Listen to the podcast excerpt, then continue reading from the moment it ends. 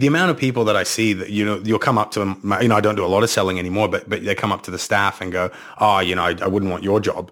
And, and for, you know, for me, realizing what it does for the staff that, and, and, everybody, you do six weeks in that job, your life's changed forever yeah. because you just, you have, there's, there's a scoreboard. You have to, you, you have to do the things required to, to get consistent results. Right. And that means mastering your attitude. That means being grateful. That means learning, you know, really learning how to read people, learning how to build rapport and get people to like you, learning how to control a conversation, learning how to be persistent, which is really tough for a lot of people. These are all really core business skills. Right. And doing all those things quite quickly. Yeah. Yeah, very much. Really in the deep end. So there's, it's a very immersive experience and it just, that's why it sort of shapes people. But uh, I just I, I, find it funny. People go, oh, you know, I, I, wouldn't want your job, and I, I mean, I instantly get the flashback. Have you seen the movie Troy with yeah, Brad yeah. Pitt? And they go, and he goes, oh, I wouldn't want to fight him. Yeah, and he puts yeah. the helmet on his, and that's why no one will remember your name. Hey legends, welcome to another episode of the Intochange podcast, and thanks for joining me, your host Ben Lowe. Now, before we go any further, I do have a very small favor to ask, and that is if you haven't already and you've been enjoying the content, please don't forget to go and hit that subscribe button and don't forget to share this with just one of your friends because the more eyes we get on this and the more subscribers for the platform, the bigger and better guests I'm going to be able to give you and the more value that's going to bring for you guys. But over into the episode now. So my next guest is a best-selling author, an MMA fighter, and also the CEO of one of the biggest face-to-face sales companies in Australia. But not only that, Efcomm, which is his company, just won Best Place to Work in Australia all round. So let me introduce to you Barratt Kennett. Now, the thing that I love about Barratt is not his sales expertise or nothing to do with business at all, really.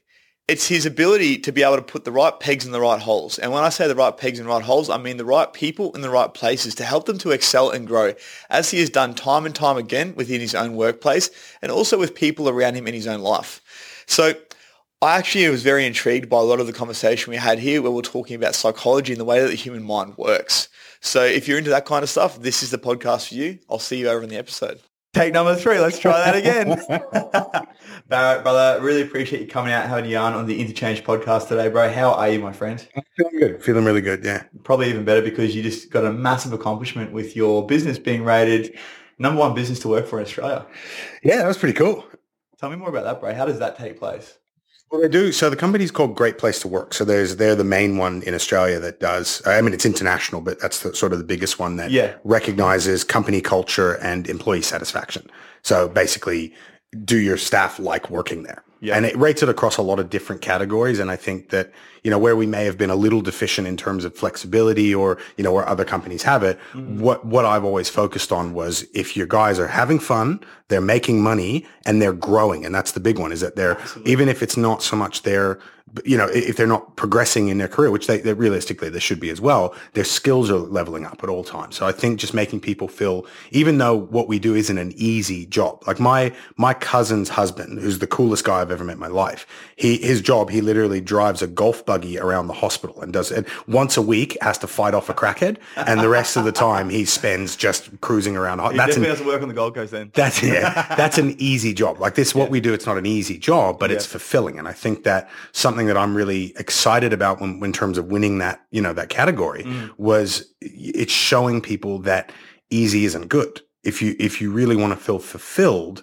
you need to do something that challenges you and demands more of you. And I think that's, that's probably what I'm most stoked about is I want to, I want to be able to create a place where, where people go, Hey, why are all those guys, why do they always end up so successful or why are they always so happy? Because we've we've had nine people in in six years of operation go five coming up on six years. Nine of our staff have gone and started their own successful businesses yeah. after working with us for a year, yeah, and I'm thrilled about it because I'll, me being able to say that gets better people in the door. Yeah, you know, as we go. But I, you know, it really is showing that if you want to grow, there's you can't do that in a comfort zone. And I know that's something I like that you sort of teach as well. Massively, brother, massively. Speaking of comfort zone, what you guys do is actually pretty out of the comfort zone for most people. So door knocking. Yeah. How did that come about? So how did you start a business in door knocking and then become so successful doing it? It's, it's actually a pretty cool story because um, I initially started out. I was working in nightclubs because I was I was fighting at the time. I was fighting professionally at the time, and obviously you can't you, you, can't work in the daytimes if you're taking your training really seriously. Yeah. So I was just working promotions in nightclubs, doing hosting. Basically, I would just try and get all the pretty girls in for free, and then just make the line really big. And it was look, there's worse jobs to have. yeah, definitely. Um, but I I ended up getting fired from that because what I was doing, I was doing a thing called greasing the door, where you, you basically you pack the line. Because I was really good at just making it hyped and packing the lineup for the nightclubs. Yeah. And then you'd look for all the guys with money and, or, or, groups with money and you just go, you guys coming in? They go, oh, not with that line. And you go, yeah, yeah, just put 50 each in a handshake. I'll walk you straight through. Um, which I make, I used to make a lot of money doing. I mean, a lot at the time. It was like, you know, an extra thousand bucks a week oh, was yeah. better than a poke in the eye. Yeah, 100%. Um, Bloody gypsy. but, uh, but then, yeah, what I, obviously I got caught doing that. And I went out a couple of nights later and just ran into some random guy. Um, and we just sort of the universe just kind of smushed us together. Yeah. And and he literally just said, "What are you doing now?" I go, "No, nothing really." He goes, "You do sales?" And I go, "He's a very intense guy." And I was like, oh, "No." And he goes, "You'd be good at sales." And I was like, "Thanks." He goes, "Do you want to do sales?" And I was like, "Okay, right." Um, and and so I got into the job, and it was literally just selling. You know, in you know the guys you see in the shopping centers just hustling. Yeah. So it wasn't actually door to door. I was doing shopping centers to start, and it was just one of those things that I just like uh, you know, every so often you stumble onto something you were meant for. I and, hear that loud and fucking clear, bro. Yeah, loud and clear, man. Yeah, yeah. And I was very lucky because the, the that guy, he turns out he's one of the best ever. Yeah. Absolute nutcase. Like I think he ended up getting deported from Australia. He's a Kiwi guy. Like definitely not in terms of integrity, not the best guy, which you yeah. know you do sometimes find in sales. But um, but just set this incredible like the, the average person gets maybe, you know, in, in my industry gets about two to five signups a day. Mm. Right. And he got, he, he did nine in front of me on my first day. And so by the end of my first week, I did 16, which was, you know, it was pretty, pretty good for anybody. Really but, big, but yeah. he, he says to me, he goes, uh, all right, well, we go, we're going to Logan Hyperdome, which wasn't like anywhere special, yeah. but he hyped it up and he goes, so I reckon we can do hundred next week. And he's got these big eyes. And he was like, Okay, cool. And my second ever week, he did 49 and I did 51. He was winning, but we got drunk on the Thursday and he couldn't back it up. Right. And, and it turns out only maybe 1% of people in the industry get 50 in a week. Yeah. And, and so, but because, and that's, that's called the Pygmalion theory is the idea that whatever standard you set for somebody, mm. they'll, they'll meet that standard. Right. Because he set that standard for me, I just, I, I literally only knew how to be excellent because I didn't know anything else. Yeah. So I was very fortunate in that regard to have that on me right away. Yeah. Um, and then I did it for nine nine months or so, and, and I was you know I was setting records, and you know it was you know it was a very fun experience, and I had you know the people around me were pushing me to be better. But I got a degree, I got a double degree, a double major in marketing and market communication because I wanted to work in advertising. Yep. And so, and I, I, so I quit because I wanted to get a real job, even though I was making a real job. Yeah, because I was making good money and I was having fun and I was being challenged. But I, you know, you, you've got these presuppositions in your head about what face-to-face sales and direct sales is. Yeah, and we just saw that like sales and money in general is bad, right? As, yeah, but particularly like shopping center and door knocking guys. The, yeah. the amount of people that I see that you know you'll come up to them. You know, I don't do a lot of selling anymore, but but they come up to the staff and go, "Oh, you know, I, I wouldn't want your job."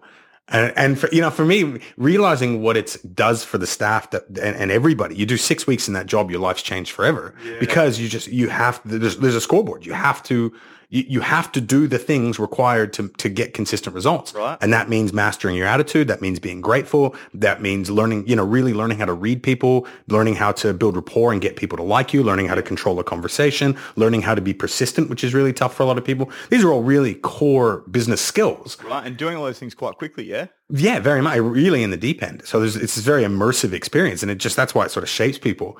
But uh, I just I, I, find it funny. People go, oh, you know, I, I, wouldn't want your job, and I, I, mean, I instantly get the flashback of. Have you seen the movie Troy with yeah, Brad. Pitt? And they go, and he goes, oh, I wouldn't want to fight him. Yeah, and he puts yeah. the helmet on his, and that's why no one will remember your name. Hey, hello.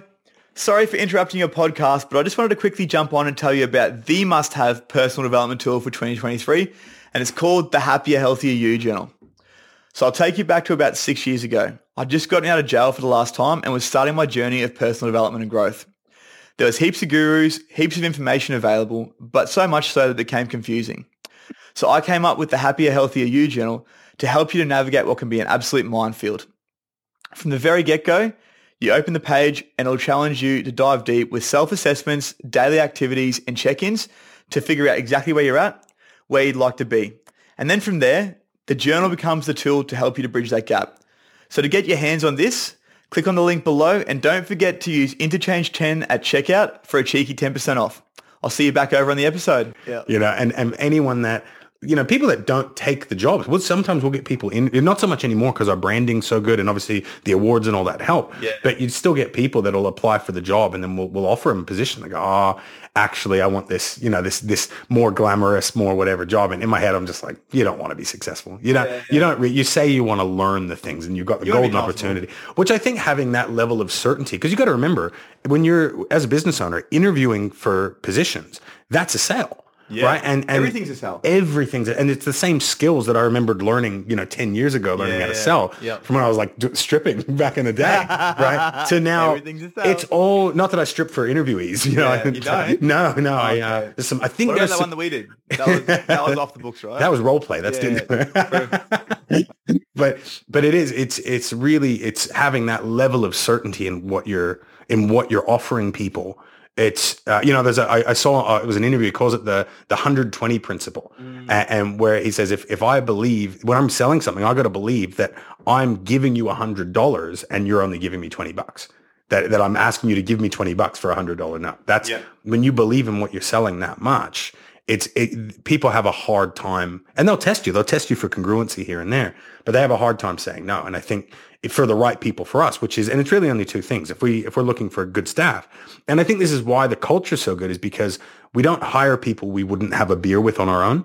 I hear that, man. Yeah, yeah, these are people you surround yourself with for a big portion of the week. Well, it's, and it, it really is a, a, factor of, and I think that's part of the allure is that everyone's motivated because there's mm. there's two the two H's that we look for, right? You got to be hungry and humble, yeah, right? Yeah. Because number one, I can't teach you to be motivated, yeah. and if I if I if my leaders are spending their time trying to motivate you rather than just hiring motivated people, you're wasting a lot of time and effort to do that. So, so I think that the, the hunger, I need, I need people with an above average desire to be successful. And also I need coachability. Yeah. Right. And one of the questions, the easiest way to tease that out in an interview, you, you get them bigging themselves up a bit and telling you about their accomplishments. And then you go, because one of the questions I like to ask is like, look, if you want a winning team, you need a team full of winners. So what have you done in your life to demonstrate you're an achiever? Have you won any competitions? Yeah. Okay. And almost and, like true, uh, like, like trying to see if they have much grit. Well, it's it's what if somebody has won some sort of competitive sport or any sort of real hard competition? What do they have? They're competitive. Mm. They're tenacious, yeah. right? They don't blame anybody when things go wrong because they need to learn how to grow from their failure. They stay where they are, yep. right? And frankly, they're just tough. They don't they don't get down on themselves. They don't think something goes wrong and they don't go, "I suck. I give up." They go, "I did something wrong. How can I get better?" Yeah. So we'll tease out that and get them bigging themselves up, and then I'll say, "Now, look, it is easy to tell me, uh, uh, you know, about your strengths in an environment like this. Can you tell me a little bit about your weaknesses. Mm. And it, I don't give a, sh- I don't care. This is a swearing podcast. Fuck yes. Great. I don't give a shit. I don't give a shit what they say. So I've been doing a few podcasts lately. So it's yeah. been like, you know, some are, everyone's got slightly different rules, but, yeah. but I don't really give a shit what they say. I, I want to see how quickly they say something. Yeah. I, I, because what you'll find is the people that, that come across really good, but really they're narcissistic. They just, they either can't come up with something or it'll take them, oh, ah, it's a good question and you or you watch the eye just darting like yeah, yeah, you see all the stuff coming up in their head but they don't want to talk about it. It's I, almost like they can't take ownership of the shit that they feel might be an insecurity for them right? And and they'll more, more often than not they'll end up giving you like another strength. So yeah, yeah, like, oh you know i just i don't know but i'm pretty good at yeah oh no no it's not even like that. They'll be like uh uh yeah look one thing is I tend to I tend to really focus on things. Like I tend to like get really just too like you know like or you know yeah. or ah oh, you know I just I really like to win. I, I, just find I might be too competitive. It's like those are good traits. Why? Yeah, yeah, so so even just that if they've aced the whole you know rest of the interview because I leave it at the end because you sort of soften them up a bit. Mm-hmm. Once they get to that last one, if I can tell that they are either not hungry or which you get at the start. I literally just go, so what ideally would you, what ideally are you looking for for yourself at the moment? Before I, don't even build rapport. I don't even get to know them a bit. It's just straight into it. And that, and because you want to try and catch them off guard and they go, yeah. and if they go, I want to learn sales, that's a hire, right? Yeah. Or if they go green light, yeah, I really want, or I call it three C's, right? So cash, career, culture. Yeah. If they want to make money, yeah. right? Which again shows motivation. If they want to grow personally or professionally, which is a career, or they just want to add value to something bigger than themselves because those players are really good in a team as well. That that's what you're looking for. But anything else, you go, what ideally are you looking for for yourself at the moment? And they go, oh, my my last job sucked. It, you know, this my my last employer was this this. It's like get out of here. If Yeah. the the worst one you can do is like, oh, I just want something full time. Yeah. It's like, well, you don't belong here. Like, I'm happy to just get the paycheck. yeah, it's like I don't want to perform. I just want the paycheck. and they're telling you right away that that's your Gen Z millennial. You know, give me everything, and I don't do, I don't have to do anything Yeah, mentality. Give, You know, give them know, my thousand bucks a week. I don't care about commissions. I'm probably just going to go out and walk around and maybe smoke some pot behind that house. nothing more dangerous in a sales organization than people that don't make commissions. Yeah. People who don't make commissions because because what it shows you is that they're comfortable, they're complacent, and that's that's a cancer in any organization, especially in sales. Massively, bro. Yeah. Massively. Now, you're a pretty confident guy. Um, that really comes across even try, in yeah. the podcast, man. Have you always been confident? Like as a child, what was it like for you growing up? Did you have good role models uh, to, to teach you the leadership skills that you have? I, I'll, so what I've noticed in uh, in especially because most of my, my job is is like performance psychology, right? Because we've got got all the systems in place and all the leaders are really good, and you know I I don't have to do much anymore, and so most of what I'm doing is basically mentoring and helping people either figure out how to get to where they want faster or how to overcome the things that are in their way. And this is one thing that I've, I've realized is coming from a, a nuclear family with parents that loved me, which is, don't get me wrong, we had our, our fair of struggles. Like it's not like, you know, life's been a cakewalk for me, but it's had its ups and downs for sure. Yeah, yeah, yeah. But having especially a dad that just loved me unconditionally, but still was able to hold boundaries with me, 90% of people being fucked up comes from, and it's normally from the dad, right? That either wasn't there, didn't love them, didn't know how to love them, was was emotionally volatile or abusive, right? And, or, and this one is particularly prevalent for women in relationships, right?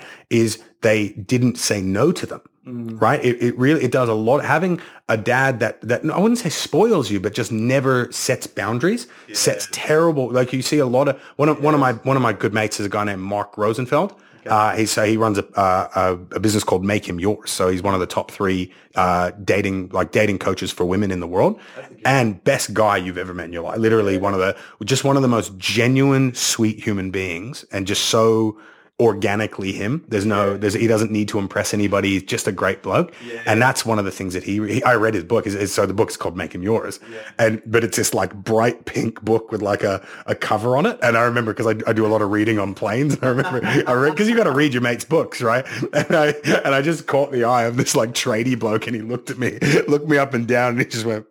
Ugh. like and I couldn't be I couldn't be like no no it's my mate's book I said to cop it on the chin He's got to own it. but it is, and so so I think that you know what what a lot is what's and it's not to say that you can't be confident without a stable father figure. Uh, you know, it doesn't have to be a you know a lot of people's parents you know pass away or you know or you know bail or whatever. Having a stable father figure, someone that in your life that really cares about you and loves you. I just think it's like steroids for business. It really is. Like I the met your dad. He's a fucking legend. bro. He's the goat. He's the Yeah. he's the best human being in the history of the world. And and I think just being able to have someone who understood me and no matter how bad I screwed up was there, I, I would be lying if I told you that, you know, my confidence comes from, you know, affirmations and good routine and, you know, all of that. And and th- that is to say, you know, if you a, a very easy confidence hack is have a code that you abide by Yep. and be disciplined, right? Because if you've got morals and discipline towards something, that's going to hack almost all of your neurochemistry to keep you as happy as possible. But yep. but from the from the internal side is just being brought up knowing that I was enough. Like that's one out of every ten kids gets that. So I'm I'm incredibly. I, I'm, I'll tell you one story. So I, we because Dad was always he was pretty he was ADD before ADD was a thing, right? and, and but he and he had a pretty cool life because he he started out uh so they were, he was from Mount Isa originally and way up in the country and his dad owned a like a safe company and one day he dropped one of the safes on his toe and like pancaked his toe and he just could so he couldn't walk for like a year and uh and so dad had to take over the business. And then he realized that there was a market for this is before a video camera but like convex mirrors you know the big circular mirrors. yeah. and so he started installing all of those, and then they moved to the Gold Coast, and he, he, he then video started coming online, and and uh, like the sensor alarms, and because he already had all the contacts, he just went back through and resold because he could sell and you know all of that.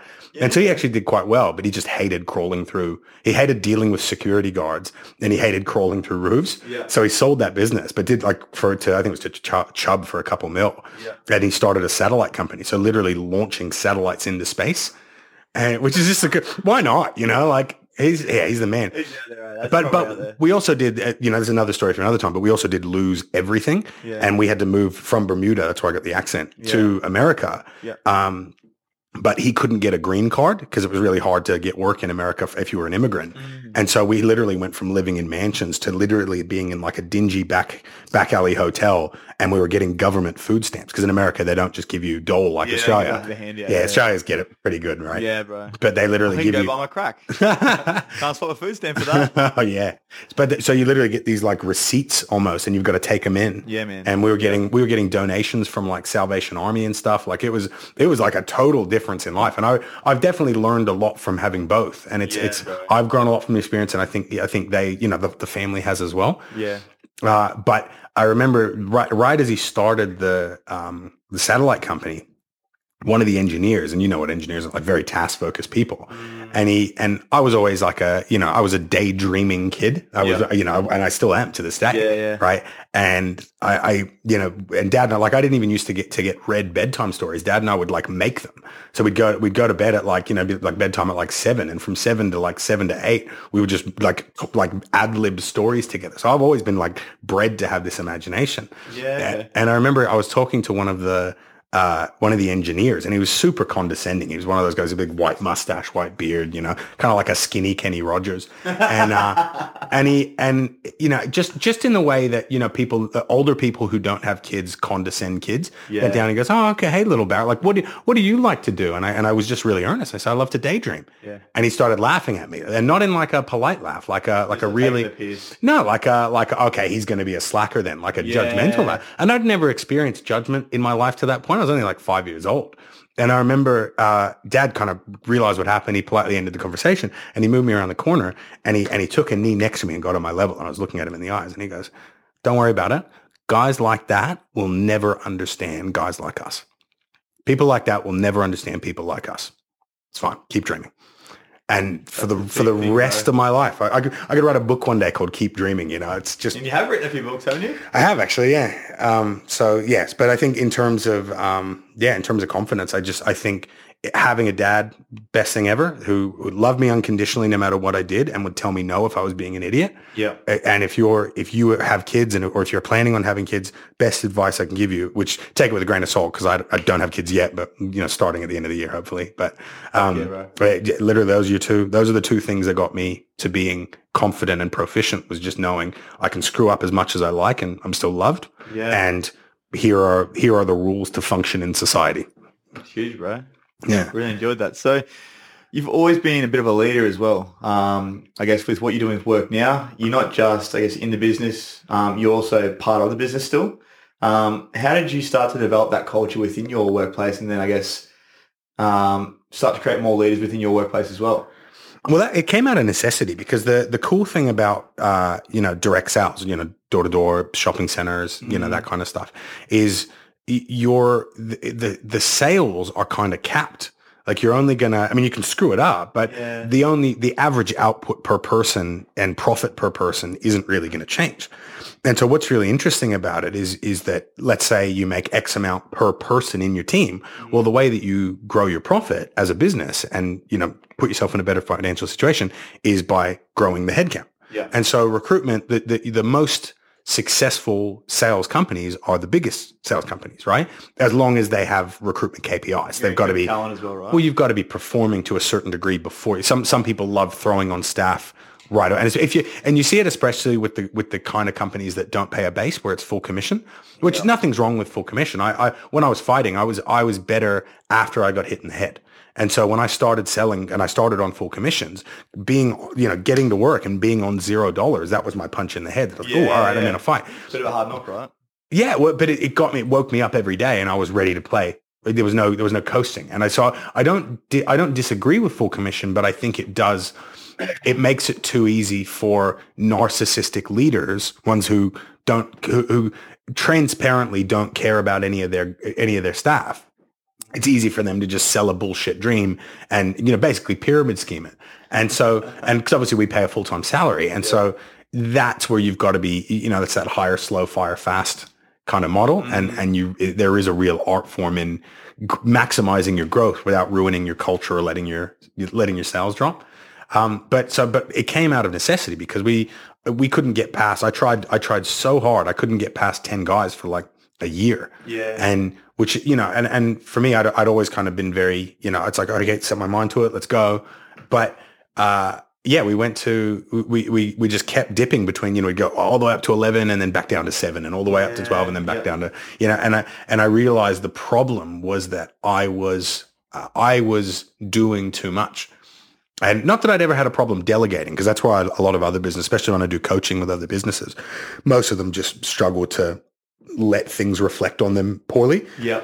And it's like, yeah, but they, they're only going to do it 70% as good as you because it's not their business. Yeah, right? exactly right. Uh, let alone the competency involved to get you to where you are in the first place. But if you've got, if it's a, a, a, a, a non-limit, you know, resource, like if it's like sales, for instance, Mm-hmm. well, two people doing 70% is 140%. Yeah. And so just understanding that it's okay to give a little bit in terms of quality if you can if you can maximize the quantity. It doesn't mean that you want to doesn't mean you want to throw quality out the window. Yeah. Um, but I think that that's a, a really powerful thing for people to understand. So so but it wasn't the the delegation for me that was the issue. The issue was that I loved being the hero all the time. I loved being the person that would come in and save the day and you know and it was an ego thing.